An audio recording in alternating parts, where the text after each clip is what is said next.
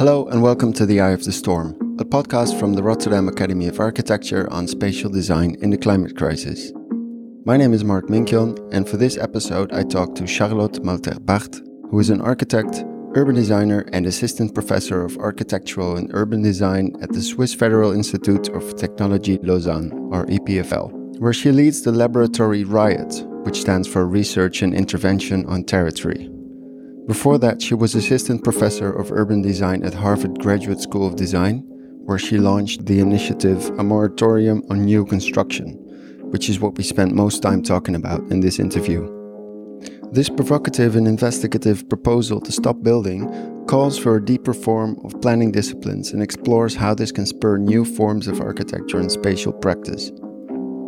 We also discussed the harm involved in architectural production and the transformation of curricula in architecture schools.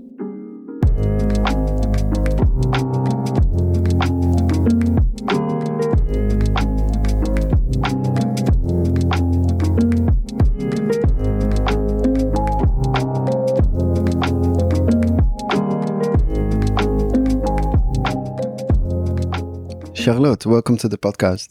Thanks. Thanks for having me. I invited you to come on because I wanted to pick your brain about architecture, building culture, and material extraction, and why you think we need a different approach to architecture and planning, and where to begin. But maybe to begin this conversation, we can start with a short and powerful sentence that you wrote somewhere, which is, "To build is to destroy." Could you lay out what this small sentence means to you? Sure. It's related to the way that architecture and, let's say, design disciplines at large are distanciated from the materialities of their activities, or I should say our activities, and the kind of tardiness with which the discipline has acknowledged its responsibility in the ongoing crisis. So it's a way to articulate the fact that to construct basically is an act that cannot claim any sort of neutrality, and that it's kind of related to, a series of actions that are propelled by actors or forces that all bear consequences. And those consequences are devastating, in fact. So I think, that's what "to build is to destroy" kind of tries to encapsulate. Do you remember when this realization about architecture or spatial practice and its destructive nature first really struck you? Maybe I need to give a little bit of context. I have always been suspicious towards the idea that architecture is a neutral discipline. And that goes back to a kind of conviction that's actually architecture needs to be political. So that's something that I would even tie to a feminist engagement that started very early onward. So already in the time of my studies, I would say. And, as you move on as a kind of graduated architect, and then you start to practice and work in different iterations of offices, which are, even if some of them are nicer than others, very much doing the same things, you realize that there is this kind of component of damage that comes with it. And the damage is never just material. I think that there is also a kind of multiscalar damage that happens. And that is something that I basically couldn't deal with anymore.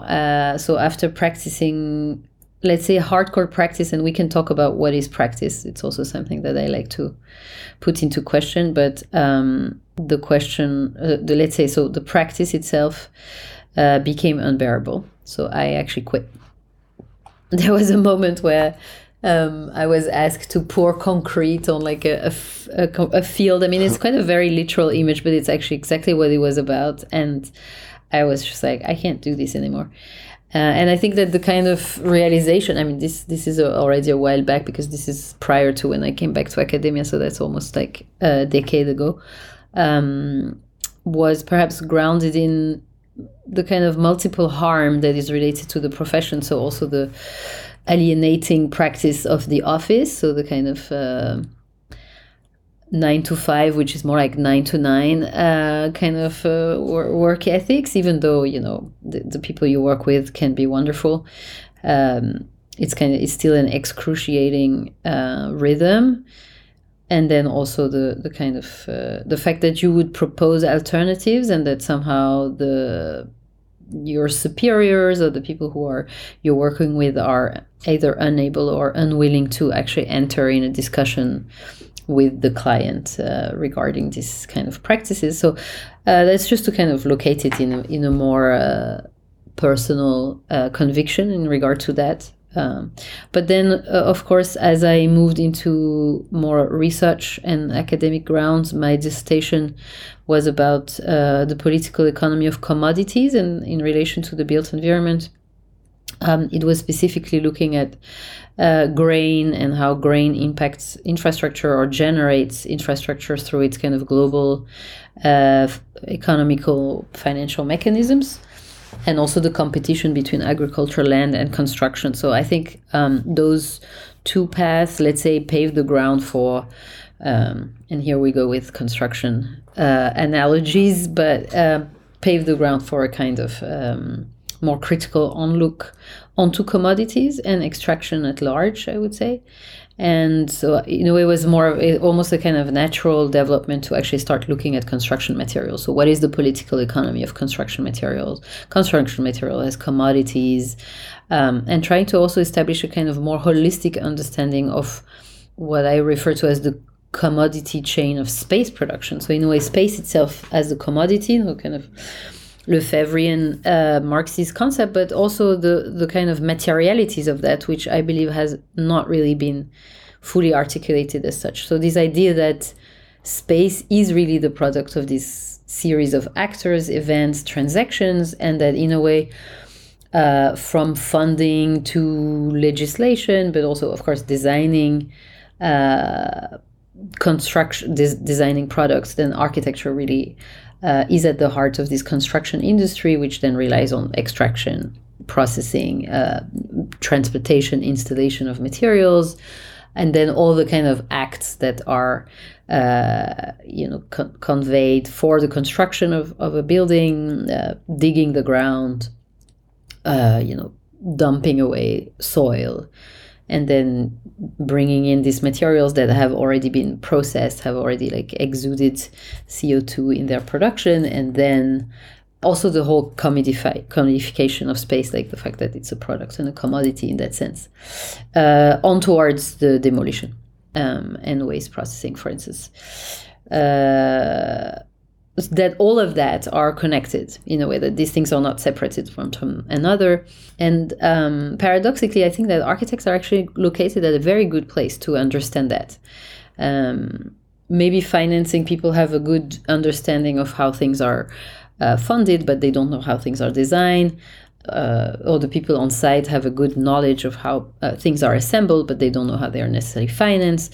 I feel that architects, as this kind of like organizational profession, is actually at a very good space to intervene. So that's the kind of place where I would locate myself, and where I've also kind of located this moratorium. So as a kind of thinking device, as a way to also take action, I guess. So you're actually putting architects front seat again, whereas in current spatial production, they aren't necessarily the ones always making the big decision. Yeah, it's self-serving. Is that what you're saying? It seems like it's about finding a way for designers to have a positive impact.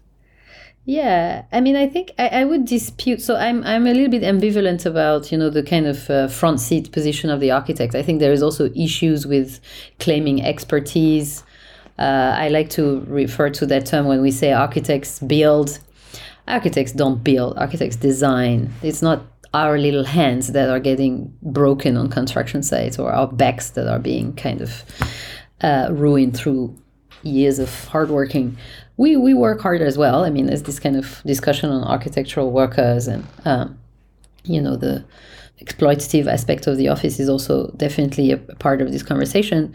But the kind of expertise conversation, I think, is also interesting to bring in as something that would need to be interrogated as well. The idea that we know how to build, we know what to build, we know what is considered to be good architecture or bad architecture. I mean, there is also a bit of a,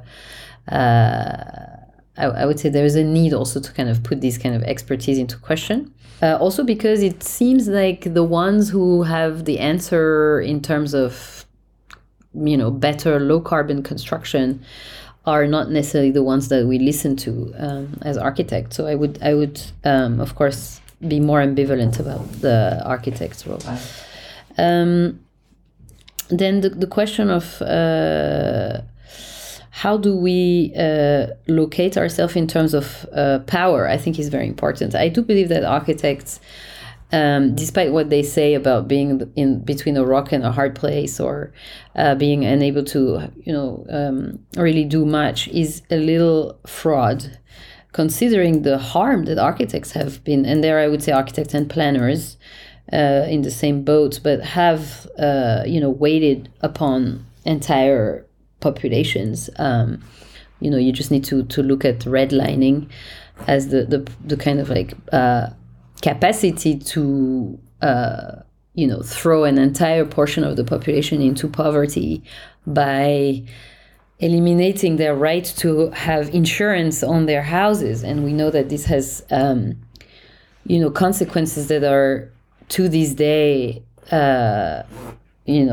catastrophic on like entire populations of, for instance, African Americans.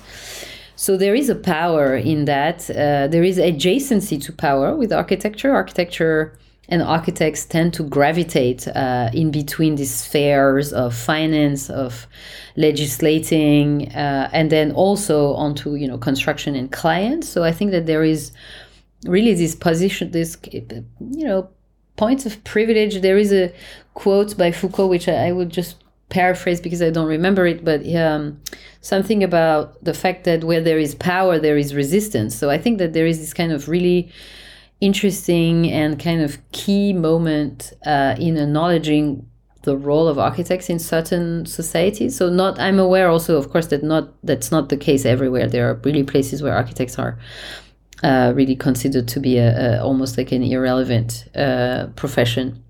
But in other places, you can really tell that we are located in adjacency to power, and we have really had devastating consequences on people's lives. So I think that in a way, if we acknowledge that, then we can also, there is some hope in acknowledging that, in the fact saying, well, if we were able to do so much harm, or if we're able to do so much harm, then we're also able to repair, right? I think that, for me, is the most hopeful takeaway from this, saying, yeah, if we've been so powerful in doing harm, then we are also powerful in doing repair. You already mentioned it in passing, this concept that you're working with, a moratorium on new construction. And if I'm correct, that's something you explored in various outputs, like in teaching and lectures and workshops. And it's also the title of your forthcoming book. Yes. Sometimes people who try to move things with discourse, they would think very hard about something for years, and then they will publish it and see what happens. This is not the case of this initiative. I refer to it sometimes as clickbait. So the ground was given in a way by what I mentioned, the kind of ongoing research on extraction, the awareness of architecture as a profession nestled into these kind of scales of exhaustion, devastation, damage. And then the pandemic and the kind of call for a reset that Bruno Latour articulates in this text that was published in March 2020, which was, you know, saying if we've managed to stop, then, you know, what do we restart? And it was so striking that construction sites never really stopped. Right, they didn't. So our industry did not seize the chance to actually tackle anything. I wonder if any industry actually did that. But I think there were changes that happened in other sectors. Architecture planning, the construction industry did not do that. And in a way, it was about bringing the idea and then discussing it. So the first iterations were 4 roundtables, virtual, hosted across institutions from Harvard to ETH, also in person at times, where inviting people with very different backgrounds, you know, coming from everywhere. So really moving away from the kind of Western-centric conversation as well, you know, posting it on social media in a way help to kind of articulate the discussion. So for instance, I give you an example, the moratorium when it came out was called A Global Moratorium on New Construction. And this was, you know, in a way addressed through many discussions where it was like, well, should it really be global? Is it essential to have that argument that it's like a kind of, you know, across the world? What does it mean if you call for such a thing, you know, like locating it into the degrowth discourse? Is it a moralizing initiative? Things like that. So I think that a lot of questions came up. And it was really interesting to hear also colleagues located in completely different contexts, which were saying, you know, stop building, yes. What do you stop building? You know, like I think that there was never really a discussion whether we should just go on construction. Funny enough, that was never really put into question. It was more like, what do you stop building? And there, the need to kind of remove the global kind of emerged also, because it is not to say that it shouldn't be global, but it should be more, it should be contextual, right? So we know that there are places in the world where through elite capture, what is being constructed is not what people actually need. So this discussion about whether it's okay to tell you know, countries, so-called developing countries, to stop building as something that is problematic, is also, you know, it is necessary, let's say, to investigate further. I think to kind of say, oh, we'll just stop building in the north because we are, you know, consolidated and we're also extractive is too easy. And it's not comfortable to say that, but also like, you know, it's a little late to come and say, oh, we shouldn't interfere. I think that there is also kind of a bit of an issue in you know, framing this as saying basically stop construction along GDP lines. So the ones who are established and have consolidated stock can stop buildings. The ones outside of that realm should basically follow the injunction of progress and construction. Is also a little problematic, I think. Of course, it's not easy. I mean, that's in the discourse of degrowth, you know, who are you to say to stop construction? But again, it's a little late to say that because, you know, the way that the construction industry is, you know, tentacularly expanding throughout the entire world means that companies... you know, construction companies, construction firms, material extraction happens, you know, across the world. Also, it is not correct to not acknowledge the fact that construction that happens in these places suffers from the same kind of speculative, you know, mechanism that it does in other places. So what is being constructed is not necessarily what people actually need. So I think that's, it's really important to, let's say, not call it a kind of blanket moratorium. However, I don't think that it's fair to say it's only for the consolidated stock. In a way, I would like to treat, I would like for us to treat the kind of existing building stock as a kind of human portfolio. That's what we have. Can we live with that? Can we Can we take care of it? Can we reassess the way it's distributed, which is, of course, then touching upon very uncomfortable realms of property. How is space being transmitted? Who owns it? And how accessible it is? I think it of course opens up multiple cans of worms at the same time. Yeah, for sure. So how do you think it could be generative if we just stop building? I mean, generative, I don't know if we're really able to stop building fairly said, is it really what this is about? I think that for me, there is really this role of, in French, we say un pavé dans la mare is more like you throw up a stone and then there is this kind of ripple effect. And then, so it's a bit this idea that it signals urgency. And I can give you an example of how I find this productive. So when the moratorium is discussed, let's say in the public realm, sometimes you sit at the table with very different people who are not necessarily operating within construction industry. This was the case a few months back where I was sitting next to a MP from the Swiss Parliament who was invited to talk about recycling of materials and new laws and things like that. And she said, well, I can tell you, I can guarantee you that the Swiss Parliament is not ready for a moratorium on new construction.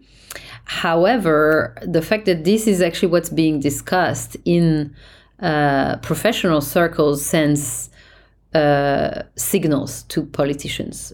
So I think that is, for instance, one of the effects that such a conversation with, the contentiousness that it brings and the fact that it makes people aggressive and that it also forces us to think about what it means to be an architect has potential ripple effect beyond the profession. So I find this particularly enriching and efficient in that sense. Of course, it can also be seized by conservatives, people who think, this is perfect, let's keep everything the way it is, the kind of preservationist kind of political side of the spectrum might be tempted to embrace that. The moratorium was also, for instance, torn apart on Twitter earlier last year by Twitter urbanism, which was more about composed of people located around the Bay Area or people who are in the US suffering from the housing crisis, which identified it as something that was closer to NIMBY's kind of politics, which I think is, is of course tempting and easy, but of course it's not about that in a way. It's much more complicated. It's as I don't think it's even about preservation in any sense. It's really goes beyond that. I try to articulate that maybe in demands. So I've articulated 9 demands that are trying to lay out what it actually means. So stop building is the first, but then it kind of moves into property, so house everyone, the need to change value system, the need to halt extraction the way we know it, revolutionizing construction. Obviously, if we suspend construction, how do we reinvent it as an industry? Fix the office, a personal favorite, reform the school, something that I'm myself engaged with and trying to do. Don't dig, so this kind of idea that we also need to reassess what's unbuilt as something that has value, and this kind of more Haraway-esque kind of understanding of soil and the earth and dirt as this kind of matter that has value. And then, of course, as a kind of final point, take care. No, the fact that we need to be careful with what we have. We need to also learn how to take care of what we have. I was also thinking about this preservationist response to it, which could be, of course, about preserving things as they are, maybe aesthetically or politically, but it could also be about maintaining like a current stock and the current distribution of things, right? Whereas, you know, in terms of market logic, if you keep the, if you don't change the supply, then you know prices are gonna stay the way they are, for example. Yeah, because there could be a potential conflict, of course, if you say like, okay, but if we don't build anymore, then how are we going to provide like housing to people in need, proper housing, and ideally, of course, in a way that doesn't harm in a, let's say, an ecological way. Yeah, what would be your response to that? It's like, how would you? What's the tension there, and how to work through that tension? I think it's interesting that we would think that the only way that we would be able to provide housing is through new construction, which, you know, to be fair, is the way that politicians have been playing out that game extensively. So how do you get reelected? Well, you will not get reelected on a maintenance program. Well, maybe you should. I mean, as we move and we talk about changing values, then this would be a really powerful move, for instance. But currently, the way that we approach this question of housing provision is through new construction.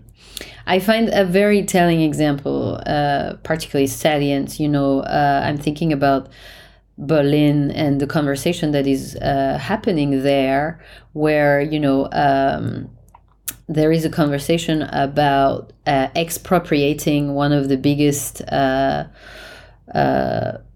housing company in the city, which I think owns something like 150,000 units. Yeah, so a private rental company, so to say.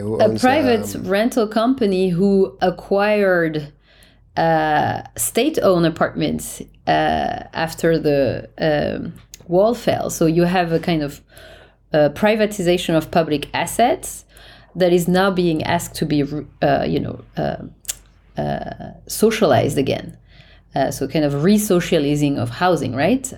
Which I find a very good example of how you can actually re-envision this provision of housing through this mechanism. I mean, if it worked one way, why can't it work the other, right? I mean, of course, in our neoliberal societies, it looks easier to privatize public assets than the other way around. But again, during COVID, we've seen states reinvesting in their basic services. I'm thinking about electricity, the French state reinvesting into the capital of EDF, for instance, as a way to signal that these things are not one-way streets. And so this is just one example of the ways that we can think about redistribution tools.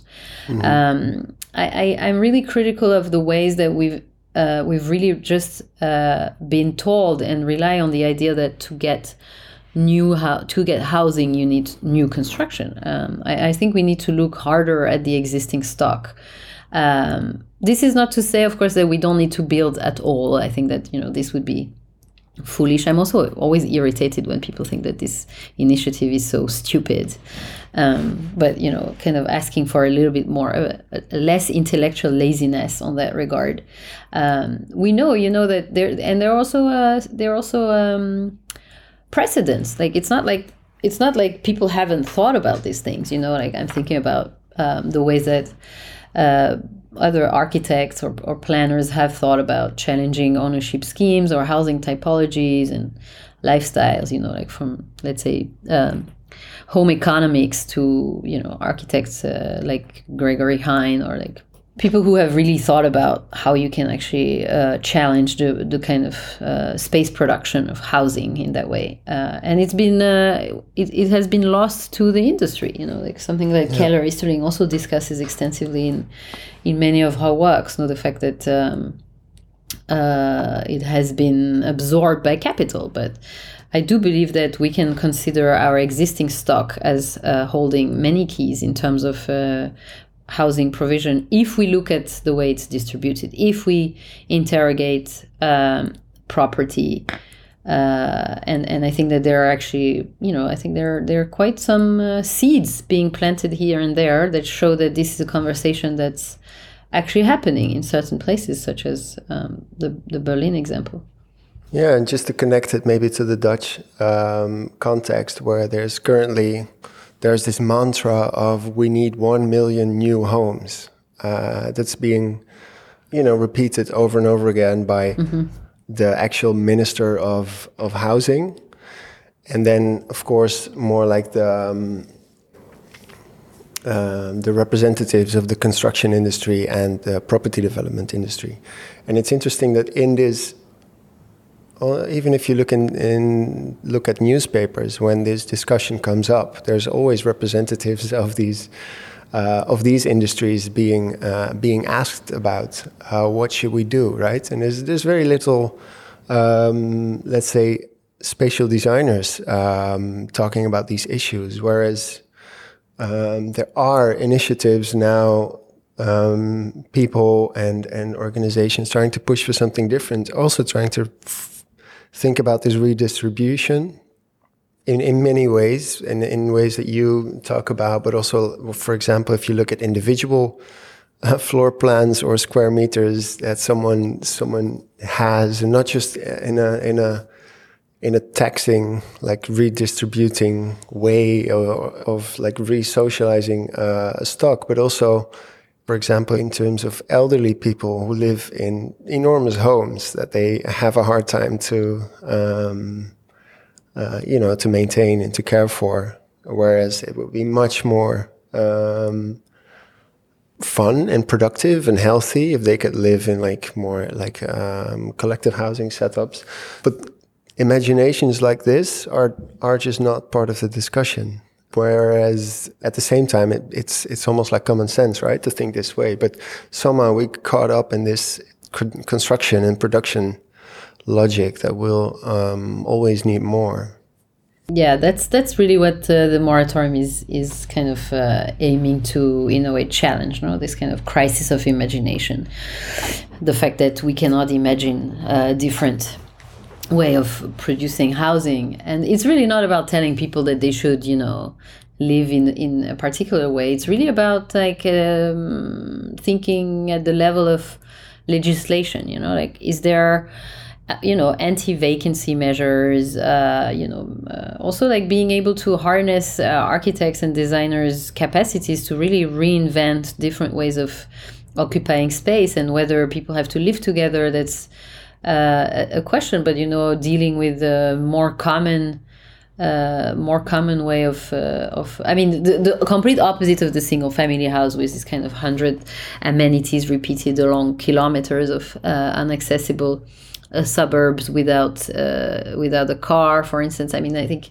which is a model that we've seen replicated in many other places. So the U.S. in that way is just a kind of example setting, but we know that this is the case in other places. So I'm not talking here only about cities. People always tend to think about their own setup, and I guess the audience is very urban, and people always get anxious about that. But if you look at the kind of rural setup, there is a mass of construction that happens further and further away from employment centers, relying on more cars and things like that. So I think, we really have to think harder about what is being produced, what is being constructed, how, who does it benefit?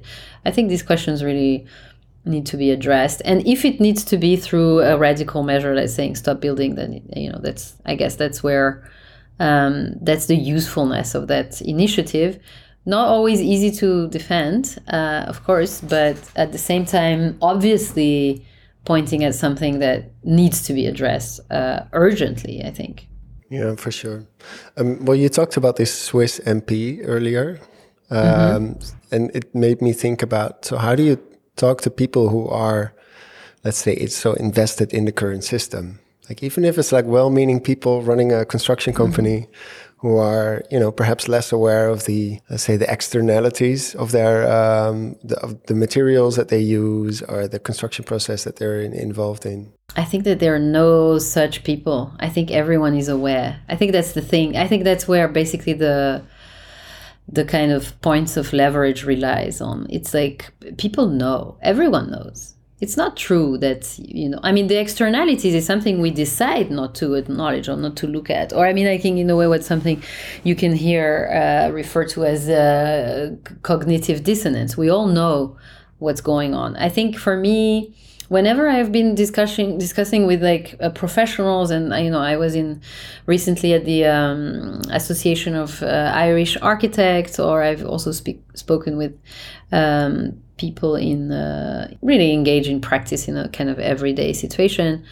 You know, people are really hungry for solutions. I think it's not that people don't want to. I think that there's a need to really push for this reaching legislating spheres. The fact that we need to kind of bring this to a level of policy, and that might be easier in certain places and more complicated in other, or it might need to be more tactical in places less than strategic. You know, like where do you actually see the change happening? But clearly the kind of the people who are engaged in the everyday nitty-gritty of construction are aware of this. I think that if you're, you know, the head of a profit-driven construction company, then the urgency might not seem to be about reduction of like harm reduction, but more about making sure that your company will survive. However, I think that more and more we will see this kind of need to address a kind of sustainable way of construction. And my question is more related to how to avoid the kind of like super greenwashing at work. So that's kind of something that I'm quite, you know, worried about in a certain way. The fact that there is a lot of initiative happening about, you know, zero carbon, but we know that this is really kind of low integrity pledges. So I see that as the challenge, in fact. So how do we challenge that, I think is really going to be key. Yeah, that it's more than like image building. Yes. And what would be like the first, let's say, contextual parameters that you would change? You talk about legislation. Where to start? What would be like a quick win, and what would be maybe a more long term, I don't know, battle? Or, you know, you talk about tactical interventions.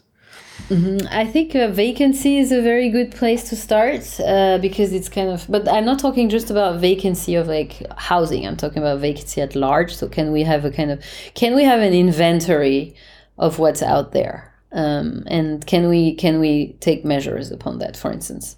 And I think that vacancy is something that can be really a blanket policy, like something that you can really look at everywhere. So what is vacant currently? And why, and then how to tackle that. And, you know, there are a series of existing measures, and we might need to look at new mechanisms to address that.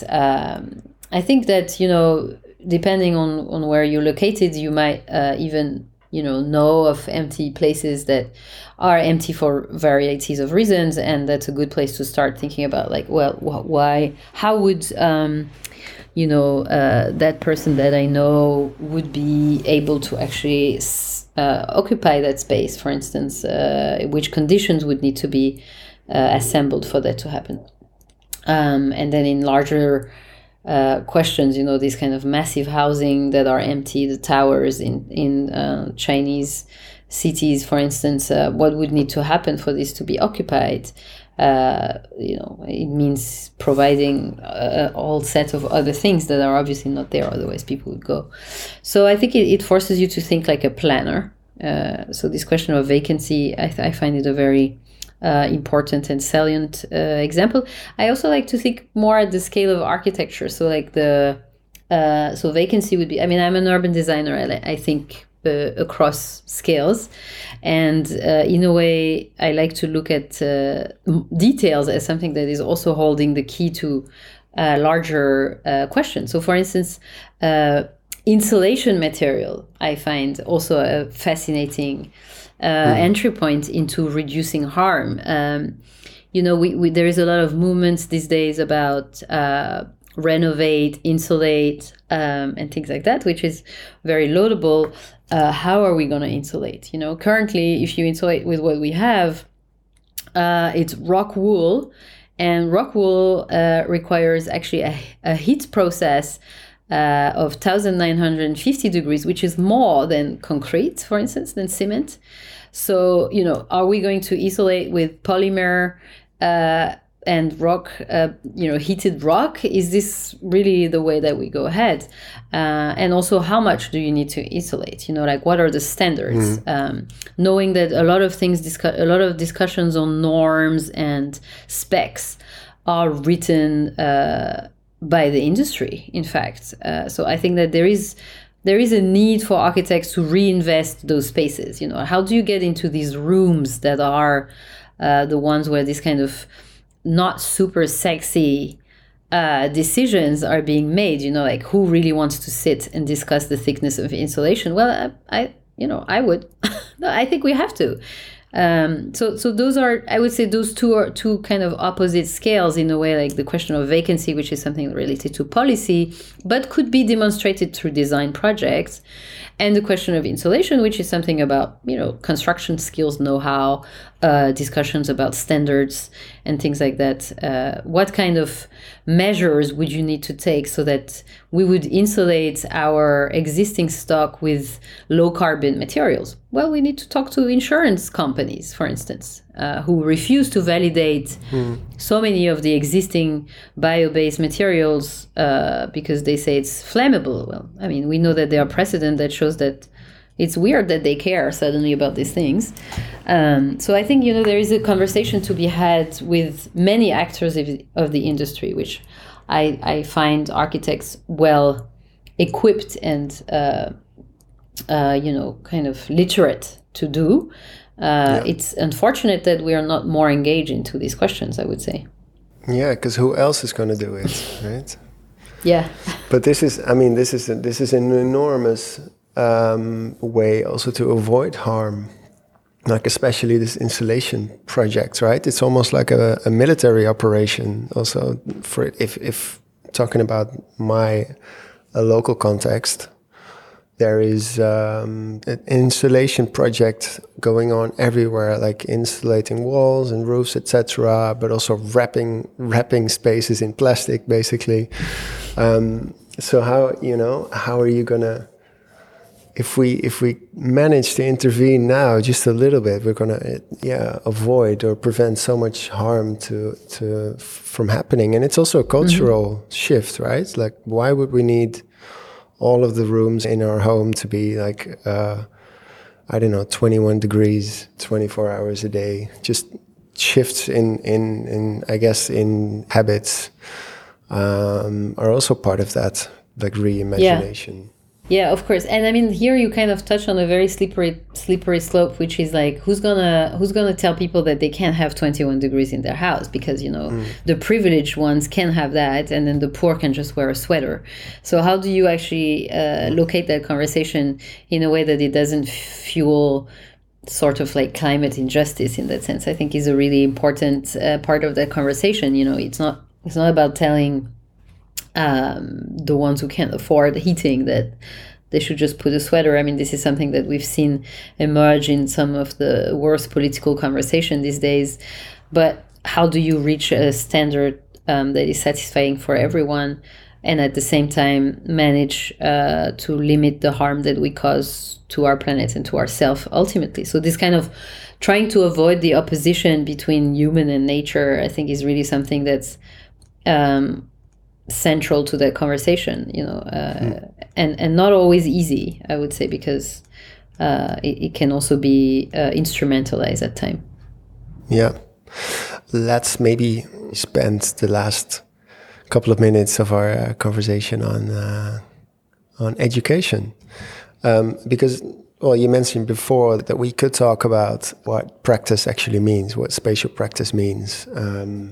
So Maybe you could say something about that, and then also how do we, let's say, train people for these new forms of spatial practice that could be relevant or necessary? Absolutely. I give you a little story that I think is telling of some of the hurdles and also the way that they can be overcome. So I started this studio on a moratorium on new construction at the Harvard Graduate School of Design. And, there is like enrollment, right? So you can see if students are enrolling. And it was not very good. I was like, well, how come? This is such an interesting topic. I would take that class. But I was also curious to understand why was that? So I asked a colleague of mine who's well versed in the way that these kind of things go and how students choose their studios and things like that, and he said they don't know what they're gonna do. There are no images. You don't provide there's no product. What's the product? And of course this is grounded. Partially this is contextual, so the fact that people who study in Ivy League schools have to pay a hefty sum for their studies, which means at times they're indebted, and which means they will be in need to find a job in an office, and for that you need a portfolio which shows images. Right? So in a way it's kind of a logical system. It's saying if you take that studio, which you have no idea what you're gonna do, you might not have the kind of visual material that you need. So that's just one side of the story. Of course, there were enough people that were actually enrolling in that class, people who were, actually very aware of the issues that the profession faces and were in fact eager to investigate together with me this question of what does it mean to not construct. And I think in the end, there were visions of completely different futures, which, resulted in very nice, also images. So it was not the problem. But I think it also spoke of the fact that you operate within systems that are not favorable to these kind of experiments. And, carving out that space within certain institution was challenging. This said, I think that it was also an extremely rewarding process in terms of learning. So, teaching is learning. This is very clear. In this case, how do you, for instance, teach maintenance protocols? I mean, I didn't learn that.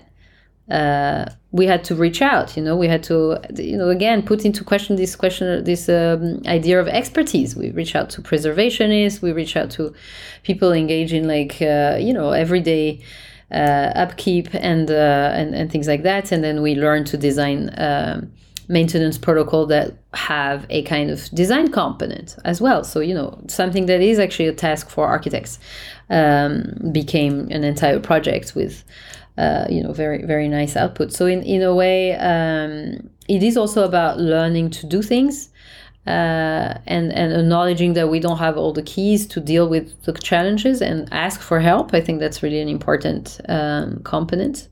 Again, that goes against this idea of absolute expertise and kind of mastery. Mm-hmm. So surrendering mastery was also very important to build up an interesting project. But I think it was really interesting to see and to hold the kind of idea that not constructing actually holds so much potential in confronting the way that the built environment is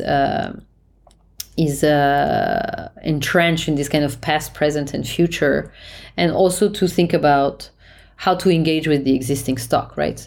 So it was a very promising studio. We are actually doing that again, but this time only for Lausanne. So there we will be in one place and we'll try to accommodate 2% growth, which is the one that the city is currently facing, and kind of engage with questions of materials and vacancies mm-hmm. and upkeep, property, all of this as a kind of way to enter into this this space where we learn to be architects who don't build new, right? Which is opposed to so much of what the profession is about. For sure, it's an existential thing. And then if you're so you're saying this, you're trying to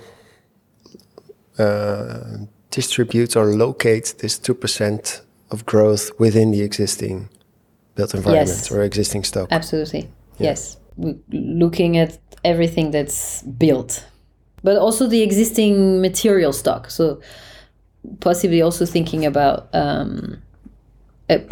dismantle to rebuild. I mean, that this is also part of the conversation, of course. Like you cannot just deal with the existing without designing it. I think that this is maybe something that's very clear to me. It's not about putting architects out of a job. I mean, there is so much work, in fact, ahead that I cannot imagine that this is not something that would be incredibly enriching for the profession, in fact. Mm-hmm. No, there's so much to like maintain or update or reorient in terms of space. Yeah. And also in a sense that maybe pedagogical settings or I don't know, like learning communities. Have you thought about that? Like what could be like productive ways of, you know, being together or in an educational setting? I mean, I think that depends to a certain extent. What is the context? I think that many, schools are different. I've operated into 4 different institutions, which have very different setups and also, student body or even faculty and things like that. I would say that the current institution is probably the closest to one that has understood the urgency, which was, I would say, not the case so much of the previous ones. So the EPFL, because it's nestled within the School of Architecture, is basically part of the engineering and the natural science faculty.